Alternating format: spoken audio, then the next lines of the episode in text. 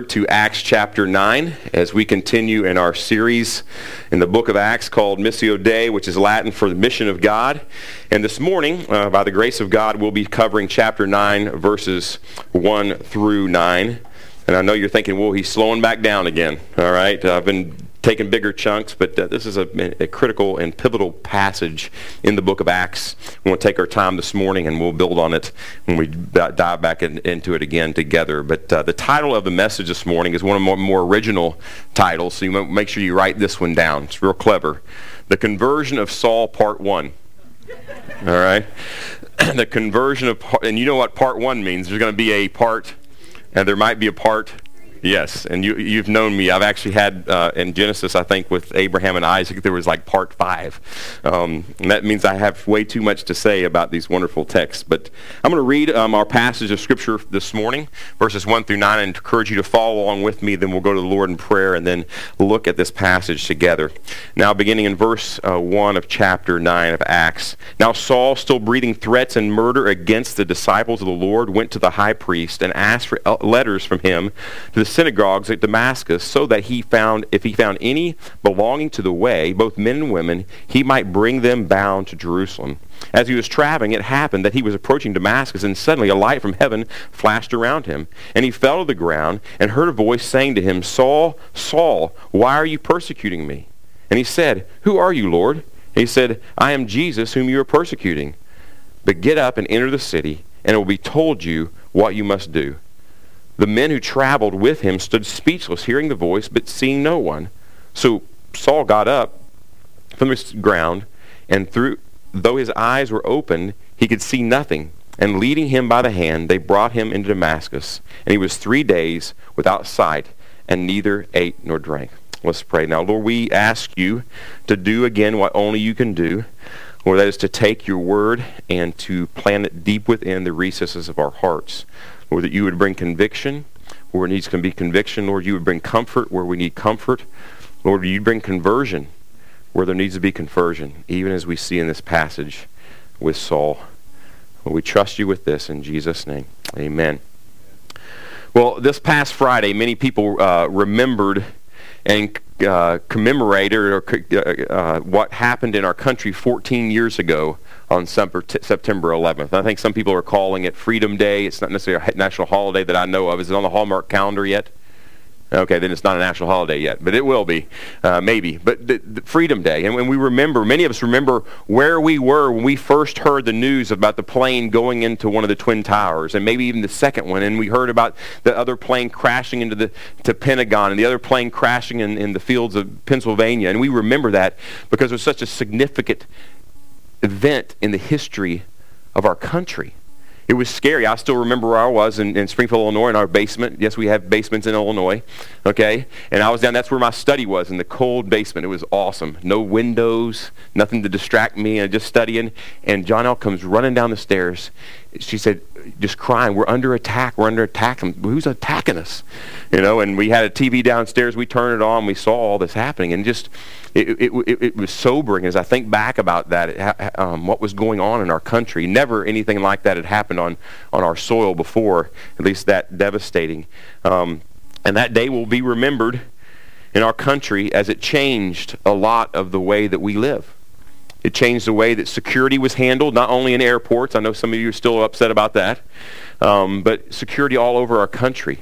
And uh, um, some probably for some good. But a lot of fear with people it changed, the, it changed our economy.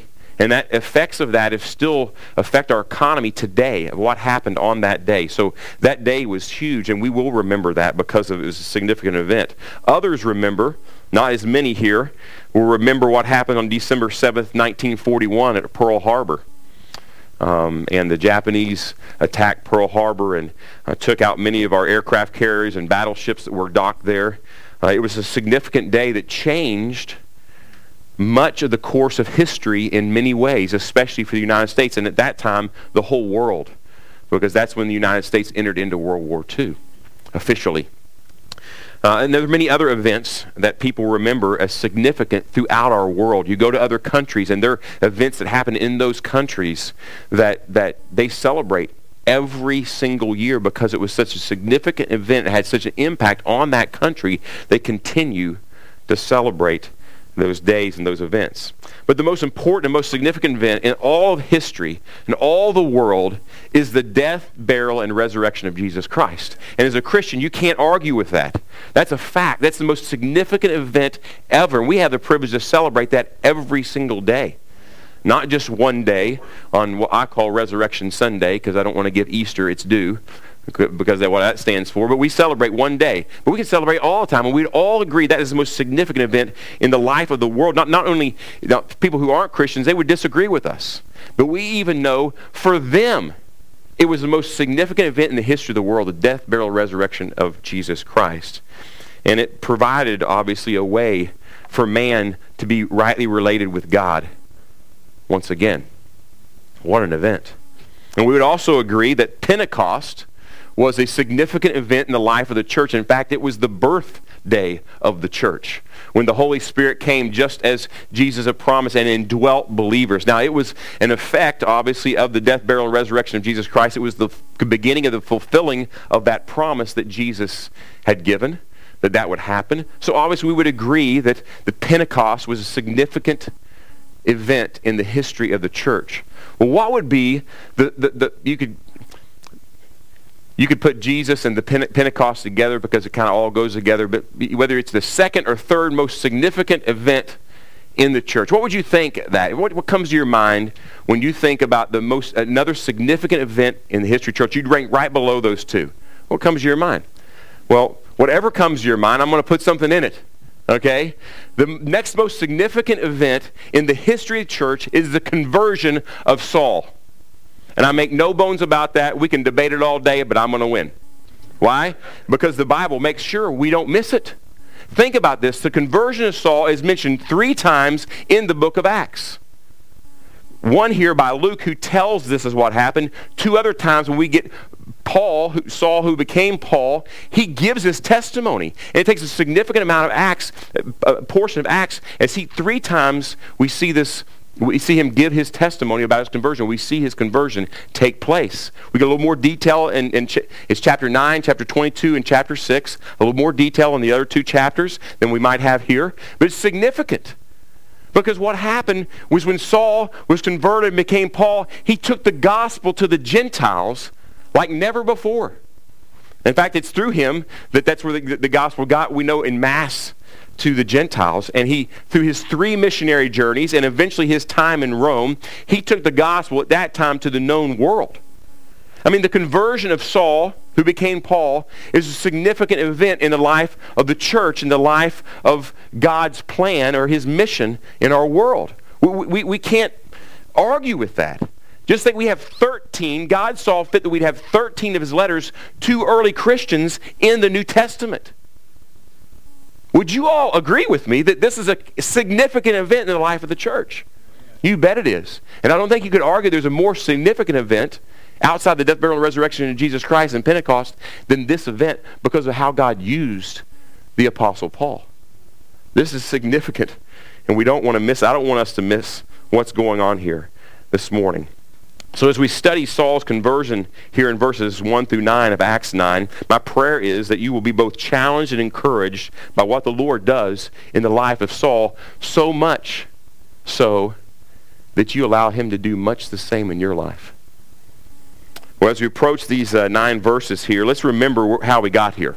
All right, we're going through the book of Acts, and I like to briefly always remind us where we are in the context of the book of Acts because context gives us meaning, right?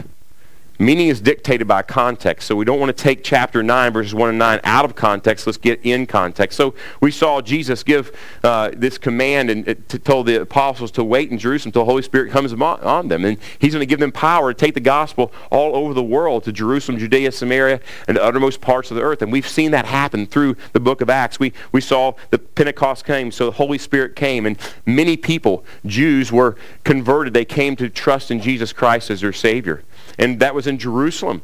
And not too long, the gospel goes out to Judea, and with that comes persecution. And remember the ramping up of persecution in the book of Acts. It starts with threats, it goes to imprisonment, and then we have a murder of Christians. It just ramps up. And with that ramping up, also, it enabled and was the catalyst to take the gospel further into the world because right after that, they were scattered and they go to, and they go to Samaria. And here we have this guy named Philip. And he's having a successful ministry in Samaria. And God calls him to go to the desert in Gaza where nobody is. And we talked about how crazy that must have seemed to him to go where nobody is. He's with all these people and they're coming to Christ. The ministry's flourishing. And he goes to Gaza. And God had sent him there for an appointment with a man from Ethiopia so that he might hear the gospel and respond and take the gospel back to Africa. I mean, God's on a move on the move. This is the mission of God, and he is about his mission. So immediately following this, this conversion of the Ethiopian eunuch, we have the conversion of Saul, who will take the gospel to the Gentiles. And we should all say thank you. Should say thank you? Outside of probably Anthony and, and, and, and Bizan, who the gospel probably got through, through the Ethiopian church history, shows that this Ethiopian went back and churches were started and planted and spread and maybe even got all the way throughout Africa. We don't know completely. But we could probably all say, thank you, God, for this. Thank you that you got the, the gospel to the Gentiles because as far as I know, we all are Gentiles in this room. Thank you, God, for doing that. It's significant. Uh, John MacArthur helps us understand the significance of Saul's conversion when he states, the conversion of this man was the pivot on which the future of the church turned. And it was fitting that because of the massive importance of his conversion, that it be unique conversion because he was such a unique individual. By birth a Jew, by conviction a Pharisee, by citizenship a Roman, by education a Greek, and then by grace a Christian. He became a missionary, a theologian, an evangelist, a pastor, a teacher, a preacher, an organizer, a leader, a thinker, a statesman, a fighter, and a lover all at the same time. Significant, wasn't it? And God used this man in great ways. And I, and I look to the Apostle Paul when I look at his letters and I look the way that he handled difficulties in churches and the way he handled success in the churches and all those things. I look to him as he looks as he looked to Jesus I follow him as he follows Christ, as Paul would say, for, for a lot of wisdom and for, for what does God want me to do in certain situations. I, look, I go and I look at his, his, his letters because he's dealing with churches. And God's called me to be a shepherd in a church with other shepherds in this church. And I'm thankful for the way that God used Paul. Well, who, what else do we know about this man named Saul who became Paul? Well, he was from a place called Tarsus. Tarsus. And uh, it was a significant city at the time. And one of the reasons it was a significant city is because of the university was there. It would be like, um, uh, in our time, a Harvard or a Yale or a Princeton. Uh, and none, none, of you probably heard your university mentioned there. I'm sorry, but that was kind of the, the elite of elite one of the there's like three or four different universities in the world at the time eh, that were elite, and this was one of them. Um, it was in Asia Minor. Um, Saul's father, who lived there obviously with him, was a, a Roman citizen and a Jew by birth. Uh, his, his, father was no doubt a Pharisee, and we learn this about Paul. He'll tell us this, in which Saul follows along in his father's footsteps. Look with me here. I'll, I'll pull up on the screen so you, so you can follow along with me in Philippians 3 5. Paul giving his testimony in a sense about his background in Philippians 3. He says, circumcised the eighth day of the nation of Israel, of the tribe of Benjamin, a Hebrew of Hebrews, as to the law of Pharisee. This guy was as pure a Jew as you could get. And to a Jew, to be able to trace your lineage and to have to say all these things, the right education, the right background, the right blood, bloodline was huge because that's what made you right with God. And he could say this. Now, he later in Philippians 3, which I love, and when we went through Philippians, you saw, he basically takes his spiritual resume, wads it up, and throws it away because it's worthless uh, when it comes to really knowing God. But he's saying, hey, if anybody has anything to, to boast about, look at what I got. Look at my resume. This guy was a pure Jew. He also studied under, we find out in a couple other places in the New Testament, under a guy named Gamaliel, the best of all and the most respected of all teachers in Israel. After Nicodemus, who in John chapter 3 it says he was the teacher of the law. After Nicodemus came Gamaliel, and he was the teacher of the law, and Paul studied under him. I mean, this guy had the best of education. And, and you, you see he mentions this actually in Galatians 1.14. He's again talking about before he came to know Christ. I was advancing in Judaism beyond many of my contemporaries among my countrymen, being more extremely zealous for my ancestral traditions. I mean, he was the top of the class when it came to Jewish young men.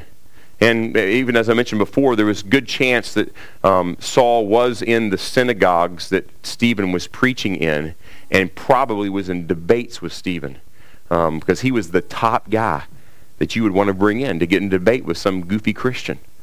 That was Saul. Um, and how zealous was he? Well, later on in Philippians 3, going back to Philippians, says, As to zeal, a persecutor of the church. If you really loved Yahweh as far as the Jews were concerned, at this time, you would be a persecutor of the church. You would hate the church and all that it stood for. And Saul hated the church.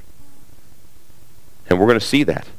So with this in mind, let's look at Acts chapter 9, there in verses 1 and 2.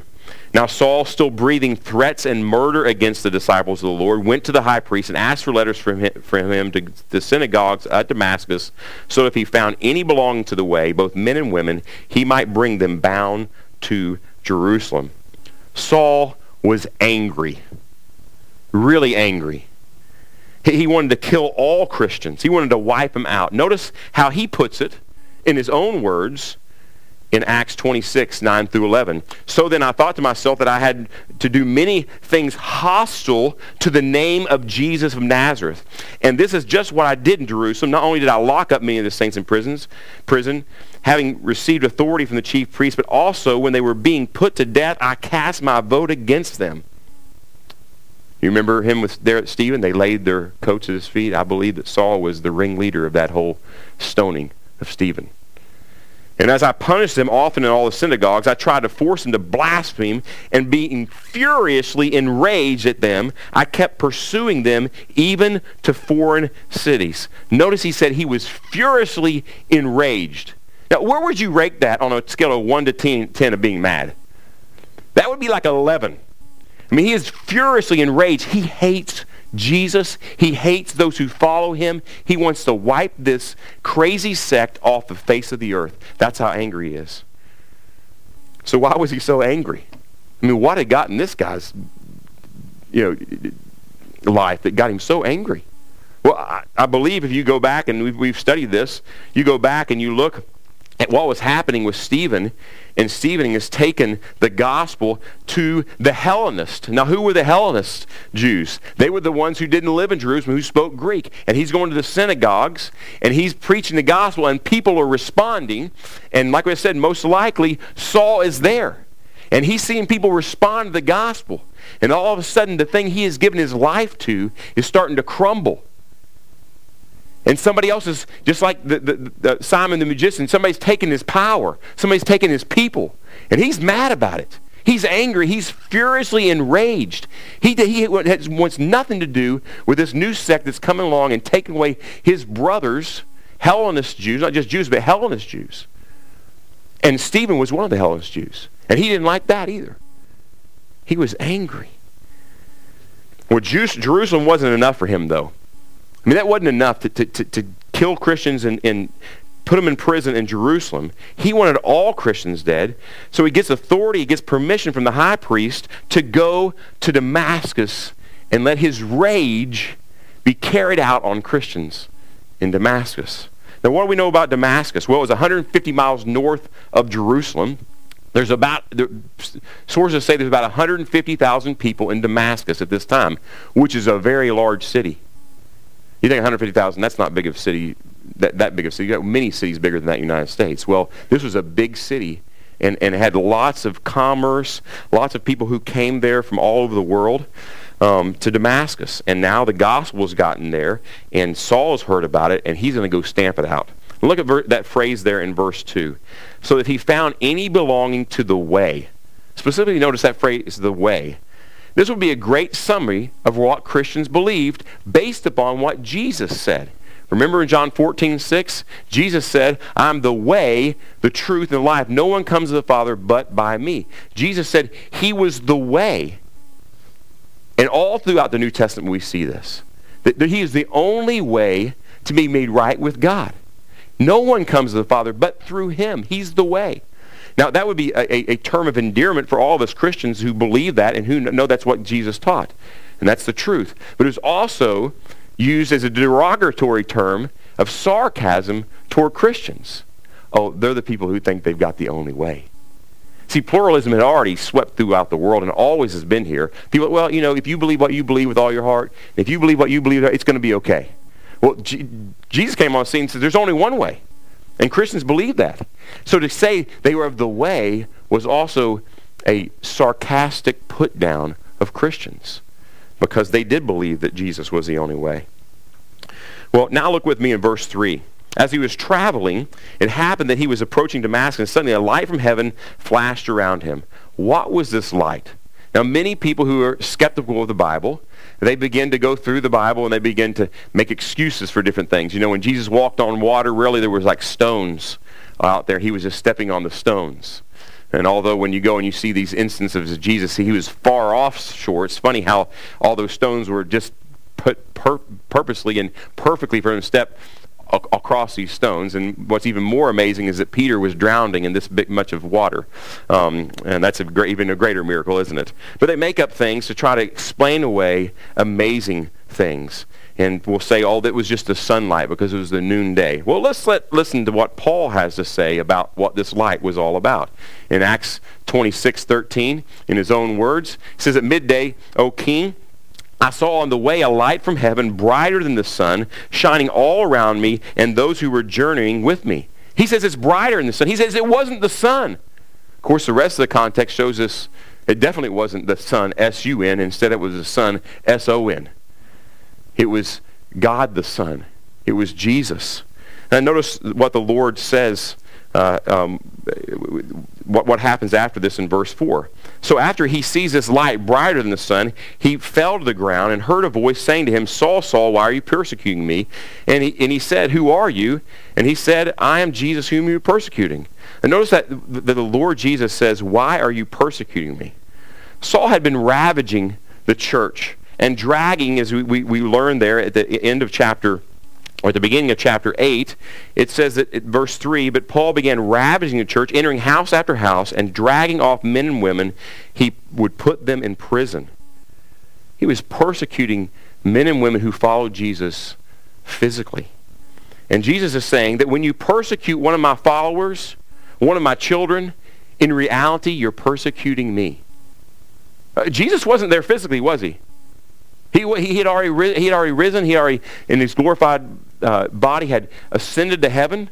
And he said, why are you persecuting me? He learned this truth, that when we come to know Christ, we're part of his body, and he's the head. And when we're part of his body, and people are persecuting us, they're really persecuting Jesus. So don't be so offended when people persecute you. They're really persecuting our Lord. And we should be offended not that they're persecuting us, but they're persecuting Jesus ultimately. And he wanted Saul to understand this. Saul was not just up against a bunch of Christians. He was up against the Lord Jesus Christ. And those who are in Christ are part of his team. And he takes up for them. Someone has said, Saul was persecuting the body of Christ on earth, and the head complained from heaven. And boy, did he complain. He was up, Saul was up against the creator of the universe. He was up against the mission of God.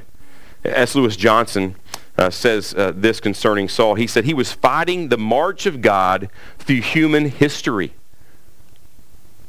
I mean, whose side would you want to be on here? Saul's or Jesus's? The mission of God. In other words, Saul was in big trouble. He was fighting a losing battle. There's an irony here I want you to see. In fact, one pastor entitled his sermon very something, something to this effect. The hunter became the hunted. You guys see that? Saul was hunting down Christians. He was the hunter. And all of a sudden, he was being hunted. And he didn't like it because this hunter never missed. This hunter always got his game. And that's what's happening here. Saul was not quite sure who it was at this point. Um, so he wisely inquires in verse 5, Who are you, Lord? Now, a lot of people will make it, Lord could mean Lord in the sense that he's God. It could also mean Sir, We don't know for sure. And the context really doesn't tell us at this point. We know later, obviously, he's, it's a Lord like, Lord, you are God. Okay? But right here, we're not sure. I think as we move down here, we, he becomes more sure. But it shows at least that Saul is humbled. Now think about that. This guy had the greatest education. Everybody loved Saul. They would call him in for all the debates. They'd put him up in the nicest hotels. They'd pick him up in the, in, in the limo chariots. I mean, this guy had it all. And I guarantee his ego was big, and you see that. He's going to take down everybody by himself. And all of a sudden, this light appears and speaks to him. He So why are you persecuting me? And he is humbled. He's knocked to the ground. And that says a lot about what's happening already in Saul's life. The Lord was getting through. Then the Lord answers, I am Jesus whom you are persecuting. Just in case Saul was not clear, the Lord made it clear. It's Jesus. Jesus, the one that he was, thought was most certainly dead, was indeed alive and was gloriously appearing to him. I mean, think about where the resurrection was said to take place. Right outside of Jerusalem. And all the authorities at the time, all they had to do was what? To cancel out everything we've ever thought. Just produce a body. That's all they had to do. And the disciples in Jerusalem, where it happened, with the greatest threat, they would say, He is risen. He is risen. And all they had to do was present a body. And they couldn't do it. In fact, there's a, there's a movie coming out um, from this, the, the side of this, this uh, like a Roman guard, and he's out hunting for the body of Jesus. I'm looking forward to seeing it. Um, and and the, the thing that happens, he can't find it. No one can find it. And, and here Saul was sure that it was a hoax. He had believed they had stolen the body, they were hiding it. And now he no longer believes it's a hoax. He believes that Jesus Christ is alive, and he's just met him. And everyone who comes to faith in Jesus must come to this realization. Jesus is alive and he reigns over all. Now, let me point out for those uh, who have a King James Version or New King James Version, you will notice that verse 5 also includes this phrase It is hard for you to kick against the goads. Now, if you don't have a King James or a New King James, it will not be in there. easy, easy, easy, easy, easy. We're going to be okay. We're going to be okay. It is not in the oldest manuscripts, the ones closest to the originals.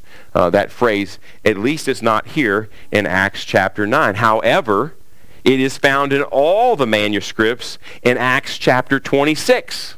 So the account, it's there most likely what happened, we don't know for sure, someone, when they're, they're, they're, recording Acts and, and copying it down, they knew what was coming up in chapter 26, and they just added that because they knew it happened. It did happen. It was said because Saul says it was said.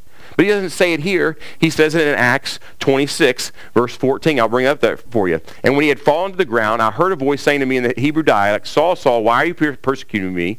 It is hard for you to kick against the goads. What in the world does it mean when Jesus says to Saul, it's hard for you to kick against the goads? Well, a goad was a stick used to poke an ox, all right, to get the ox moving. That was a goad, to goad him, to get him moving. You poke him. And, and sometimes futilely, though, a, a, a ox would kick at the goad, trying to get off this goad off of him for poking him. That's a goad. Um, we used to, uh, we had a defensive coordinator in college. We had a nose guard um, who was all, he was kind of like Saul. He would seem always angry. All right, that's a good nose guard. All right, and he would get down in front of that center and he'd be just foaming at the mouth and yelling at him and stuff, just crazy guy, you know. But he had he had a fuse about this short. And he got more 15-yard penalties, I think, than anybody I've ever seen in football. And our defense coordinator said, Keith, don't you dare let them get your goad. Everybody what's this goad? What is a goad? And when he explained to it, goad is when they, when they start poking at you and it gets to you and you do things you don't want to do. That's a goad. It's poking at you. And what's happening here with Saul is that God is using goads to get at him, to get to his heart, to bring conviction, to, to get to his conscience about what he's doing and what he believes. Now, basically, Jesus is saying you cannot prevent the conviction of the Holy Spirit working out in you, Saul. It's hard for you to kick against those goads. It's impossible. You're never going to get it off of them because the Holy Spirit's begin to work in your life. And one of those goads God used in Saul's life was Stephen. Saul was there when the following was said about Stephen before he began to speak with the Sanhedrin. And fixing their gaze on him, this is the Sanhedrin, which when Saul was there, we know this later on because of what happens, all who were sitting in the council saw his face like the face of an angel, including Saul. This is one of the things I believe that God used as a goad to start to get to Saul as he saw this man peacefully. And we talked about what this meant. We're not for sure, um, but when the angels showed up, usually they were there to exclaim the glory of God, and that's exactly what Stephen did right after this. But there was something about him. And Saul also heard Stephen masterfully use the scripture to show that they were guilty of the very things they were accusing him of. And, and, and Saul appreciated someone who could use the Old Testament because he understood the Old Testament. And he appreciated that, and God was using that to begin to get to Saul. And then possibly the strongest of all the pokes from the goad of Stephen was that the, the way in which Stephen died, and Saul was there to witness it and hear him say this in Acts 7.60. Then falling on his knees, he cried out with a loud voice, Lord, do not hold this sin against them. Having said this, he fell asleep. What kind of man would ask for forgiveness to those who are killing him through stoning to death? And Saul was there. He saw it all. He was giving hearty approval, but he saw this. He heard this. And now the Lord was answering this prayer in the life of Saul. Think about that. Stephen's prayer is now being answered in the life of Saul. And Saul is getting ready to be forgiven by the Lord Jesus Christ. Yeah, again, I, I'm, I'm, you, you all know I'm an emotional kind of being. God just wired me that way, right? So right now I've got chill bumps all the way up and down my arm to think about what God is doing here. And whatever it is your hair stands on end, whatever, something ought to be happening, all right? Well, this is an amazing thing that God is doing. No doubt there were other goads, obviously, the Lord was using uh, as the church continued to explode, and possibly the fact that a multitude of people were coming to faith in Jesus Christ caused Saul to doubt if what he believed was right and if he was on the right side of things. Christianity had spread, we know for sure, 150 miles north because that's where he's going. To the city, it spread so much that he had to go and take care of it. God was probably using that as a goad. Whatever the goads, were, the Lord said to Saul, Your kicking and fighting against the work of the Holy Spirit is in vain. It's futile. It's hard for you to kick against the goad, Saul. You're not going to win this battle. I'm coming after you. You're being hunted now by the Lord Jesus Christ. Now look with me at verse 6. But get up and enter the city, and it will be told you what you must do. Now in the King James, it also includes the beginning of verse 6, Saul asking, Lord, what do you want me to do? Once again, this is not in the old oldest uh, manuscripts, but don't worry, it's in Acts 22 when Saul again gives his testimony of his conversion. We see this in Acts 22:10. And I said, "What shall I do, Lord?" So it's there, and, and most likely we just added in here so that, people, that the stories would it would help people before they maybe, they keep them reading maybe to Acts 22. But it, it, he, Paul did say that. It shows that Paul's heart had been changed. He was now submissive to the Lord, which is a sign of conversion. Those who have been changed by Jesus, they want to submit to him. He said, all right, what shall I do, Lord? You're, you're Jesus. Who are you, Lord? I'm Jesus. Okay, Lord, what do I do? What do I do? And those whose heart has been changed will ask that question. They'll be submissive. What do I do now? I'm in. We talked about that last week. Are you an I'm in kind of Christian? That's the only kind of Christians that there are. Their heart is they want to submit to the Lord. Do we always submit to the Lord? No. But their heart wants to. And that's what we see here with the conversion of Saul. Jesus tells him, Get up and enter the city, and it will be told you what you must do. Now look at verse 7. I see in verse 6 there, it says, The men who traveled with him stood speechless, hearing the voice, but seeing no one. I would probably be speechless too at this point, and you would be too. Now, they heard the voice, but they didn't see what he saw. And obviously, we will see later this is a specific, special call, not, not necessarily his, salvi- his salvific call that he was being saved and changed, but his special call to the Gentiles. But only Saul saw what he saw, but everyone heard. And it would leave anyone speechless. And, and it says that um, So next, what does Saul do? We know these guys are speechless. They don't know what to do. They, they didn't see it, but they heard it. Look what Saul did, verses 8 and 9. Saul got up from the ground, and though his eyes were open, he could see nothing. And leading him by the hand, they brought him into Damascus. He was there three days. And he was three days without sight, and neither ate nor drank. What did he do? Saul obeyed, which again cho- shows his changed heart. There's no other way to explain that. The Lord had broken into his life and changed his heart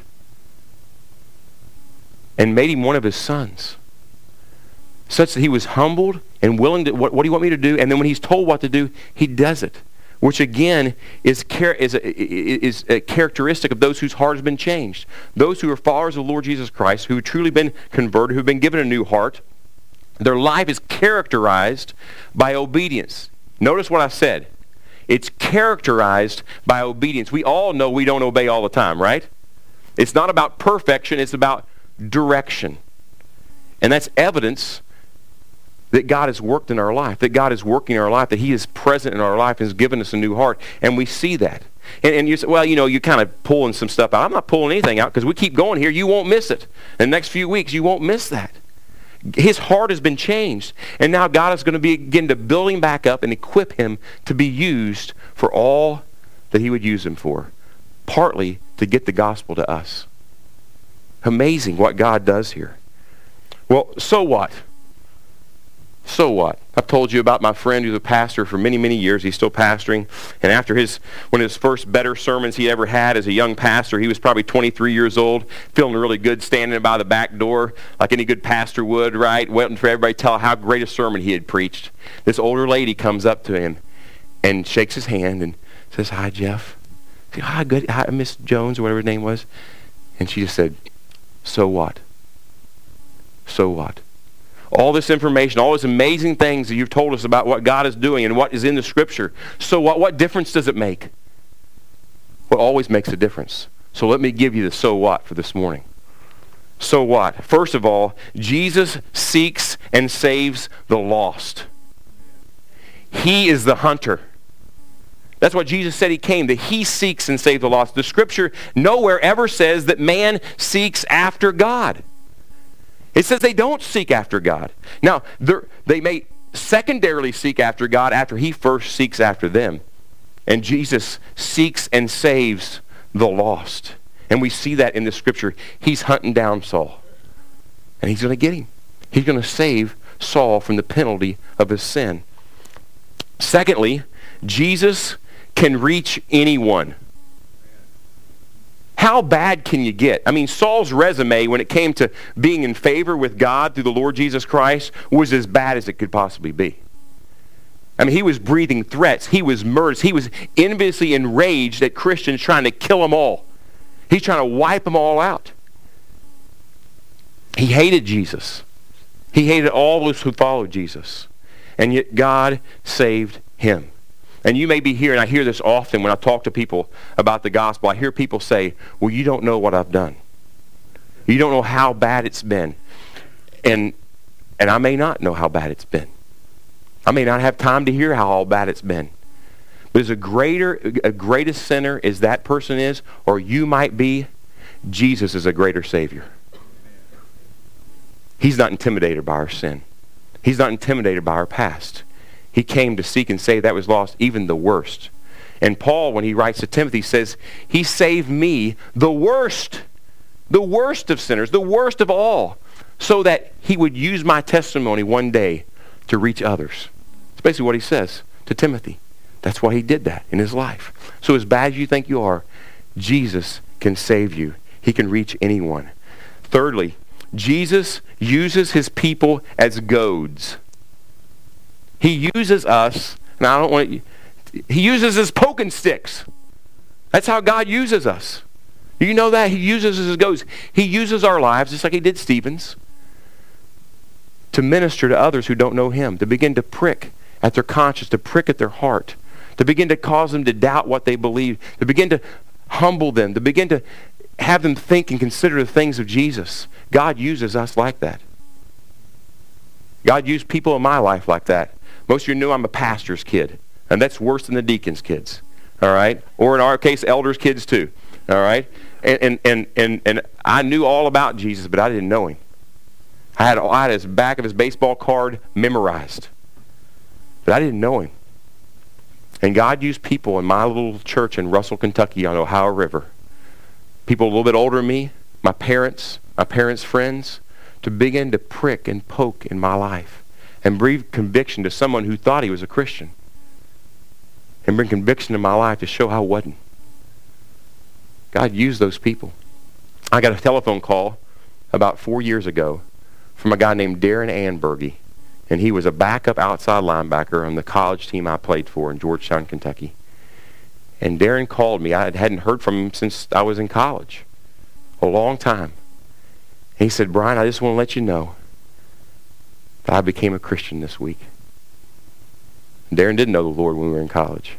He was running from the Lord, made fun of me and those who were following Jesus. And I can tell you this, when I was in college, I was a very immature believer. I thought I was mature because I was comparing myself to everybody who was less mature than me instead of comparing myself to the Lord Jesus Christ. But I was a believer. I loved Jesus. And he says, Brian, and I just want to let you know, because of your faithful witness, I remembered that. I remember that. And I was so humbled that God would use my immaturity in following Jesus like that. He used me as a goad. I'm thankful for that. And he can use all of us as goads. Will we let him? Will we pursue him so that people see us pursuing him and he uses us to bring conviction in their life? Fourthly, Jesus changes enemies into followers. He changes enemies. Romans 5.10 says that we're enemies of God when we're without Jesus. He changes those who are enemies of him into friends and into followers of him. He changed their life so much that the path that they were once on and following after, they no longer follow after. Do they, yes, sometimes slip up and sin? You bet they do. But they're now changed their direction and they're following after Jesus. Those who were enemies become followers. And I know so many of you all in here, and your testimony is just like that, isn't it? God changed you from being an enemy to a follower. So here's my encouragement. By the grace of God, the power of the Holy Spirit in us, let's follow hard after Jesus. Let's follow him hard. So he can use us, just like he's going to use Saul for the rest of Acts, to reach the world for the gospel. What else do we have to share but the greatest news ever? And that news is those who are sinful and separated from God, who don't glorify him with their life, and deserve hell and death, because that's the wages of sin. That he sent Jesus to die in their place, to pay the penalty for their sin, for our sin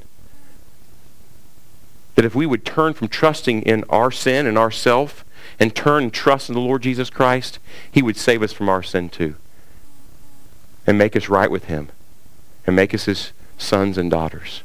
If you've never done that, my prayer and my challenge to you, my I implore you on Christ's behalf to be reconciled to God through Jesus Christ this morning. Let's pray. Lord, thank you so much for your word. Thank you the clarity of your word and the power of your word. And Lord, I thank you for the very fact that you lovingly and graciously pursue us through Jesus Christ. Lord, I pray we'd never get over that. That you came after us when we didn't even want you to. Lord, thank you for your grace. Lord, I pray you would use us to be goads in the life of others that you, by your grace, might win them just like you did us. Help us now, Lord, as we sing in celebration of your grace and as we partake of the Lord's Supper in celebration of your grace too. In Jesus' name, amen.